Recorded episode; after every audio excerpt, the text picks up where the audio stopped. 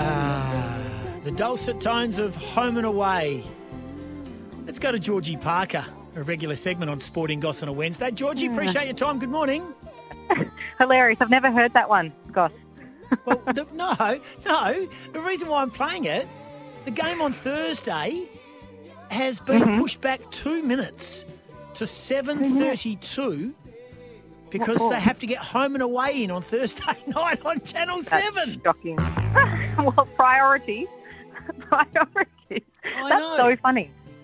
I know. That's well, it's very funny. But anyway, there is a big audience out there, and not everyone cares about Geelong taking on Brisbane. Hey, look, massive news today, Georgie, and you being well, uh, a South Australian who lives part time in Western Australia and married uh, to a West Australian, but you live Victoria. That's where your work is, and you work with SEN on WA from Melbourne, and that whole Yeah, a bit crazy combination, bit of everything. Um, great news this morning about the crowds going back to. Well, first of all, the basketball, the A League, and AFL footy for round 16. Fantastic. Yeah, it's great news, especially for the basketball and A League. It is their finals, of course, and it gets overshadowed a lot clearly by the, the footy over here, especially in Victoria. But huge for the NBL to be able to get a crowd there um, for one of their final series and for the A League in their final. So 15,000, I think, for the A League, 50% Yep. capacity for the NBL, and 25,000 um, for for the AFL. So that's great. So I'll be there watching the Crows um, play Carlton um, in a nothing match, really, on Sunday at Marvel. Oh, so I'm don't very know about excited. that. Don't know about No. that. Parker. Well, I think that if Crows win that, yes, Teague, as much as I don't, as much as I don't think he should be under fire, he's only been there for two years. Mm. Um, I think he'll be under in a bit of strife if the Crows beat them. And you know what? The Crows are a chance. The Crows are a chance. So we'll see how that goes. I'll be there being obnoxious as always in my Crows scarf. Do you cheer? Are you a cheerer? Uh, no, no, no. I used to be. Uh, do you know what? Do you know what?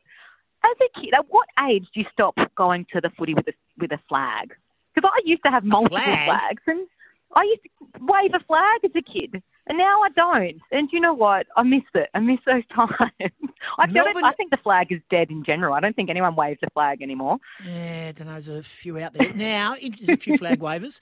May I say this? When I lived in Melbourne town, and when I've gone across there for the footy, and I lived there for several years, and used to travel every year for AFL finals and the like. Um, the, the old scarf out the window, leaving the ground. Only the winning Yeah. team would have the tradition. Is only Yep. the winners had the scarf out, and if and if you recorded a game elsewhere. And you saw a car coming, you didn't want to know what the scarf was because you wanted to go home and watch the game. Back in the day, the turn the TV off now if you do not want to see the results. Yeah. If you don't so- want to know the score, you know look away now. Exactly. Yeah, it is so hard to get to not see the score anymore. It's so difficult. It's everywhere.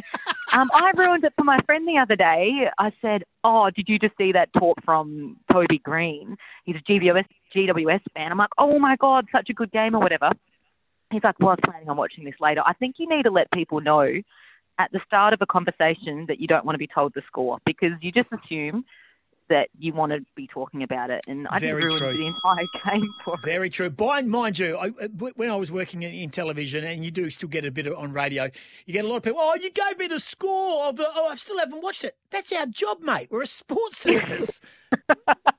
exactly. And I think it's so, you know, 15 years ago, it was easy to, to not look at the score. But, Correct. um, yeah, you just turn around away from the TV while there's play some fun music. They never spoke it. Um, no, exactly With right. Hey, we're, we're exactly right. Hey, we're pressed for time, but I want to play this. Andrew Bogut speaking about the Boomers uh, and and Ben Simmons. Have a listen. He spoke on Fox. You know, look, you give up your off season, you're going to miss time that you could be spending with family on a beach, having a few beers that we all want to do at times. And if you want to do that, by all means. But um, it's a big commitment to play for your national team, and I just don't think it's something that um, you need to be wooed to do. Yeah, so the Andrew Bogut basically saying if Ben Simmons doesn't want to play, don't play, but we're not going to fall over ourselves to have you play. What's your thoughts? Yeah, I mean, I think you've got to really look at it from Ben Simmons' lens. Firstly, he's it's he's thinking about long term for him. It's he doesn't play basketball to play for us. You know, he plays for himself, and if he's thinking that he needs to worry about his NBA career playing um, over there, which plays under different rules, which a lot of people don't think, don't even know that the NBA has different size dimensions on how they play. They have different rules in terms of um, the three second man in the key, things like that. So it's a very different game, and he needs to be working on that for his contract down the down the line. Um, but the the things that are getting said online, you can be disappointed that he's not going to be playing for Australia because that's what you, you, especially when there is such a good chance for us to medal. You can be disappointed, but that disappointment has very quickly turned to anger and hate and vitriol towards him, which I don't think is warranted because we need to adjust how we feel about about him. He doesn't play for us; he plays for himself, and at the moment, he thinks his best thing to do is to work on his shot by himself rather than playing a pretty brutal, pretty rough game style of game, which international rules is a little bit rougher than it is in NBA. Um, so I think he just needs to look after himself. And as disappointed as you can be, I think you just need to then go, all right, cool, and wipe their hands of it, like the like the team have. Um, and they can go on from there. We've got other players who want to play for us. Look at Paddy Mills. He said green and gold all the way through. So we've got players that will do it for us. And I don't think we need to worry too much about him. Spoken like an Olympian. Appreciate your time. Got to go. News is pressing. Thanks. Thanks for doing Yeah, it. mate. And we'll Bye. chat to you on Monday. Gillian Goss.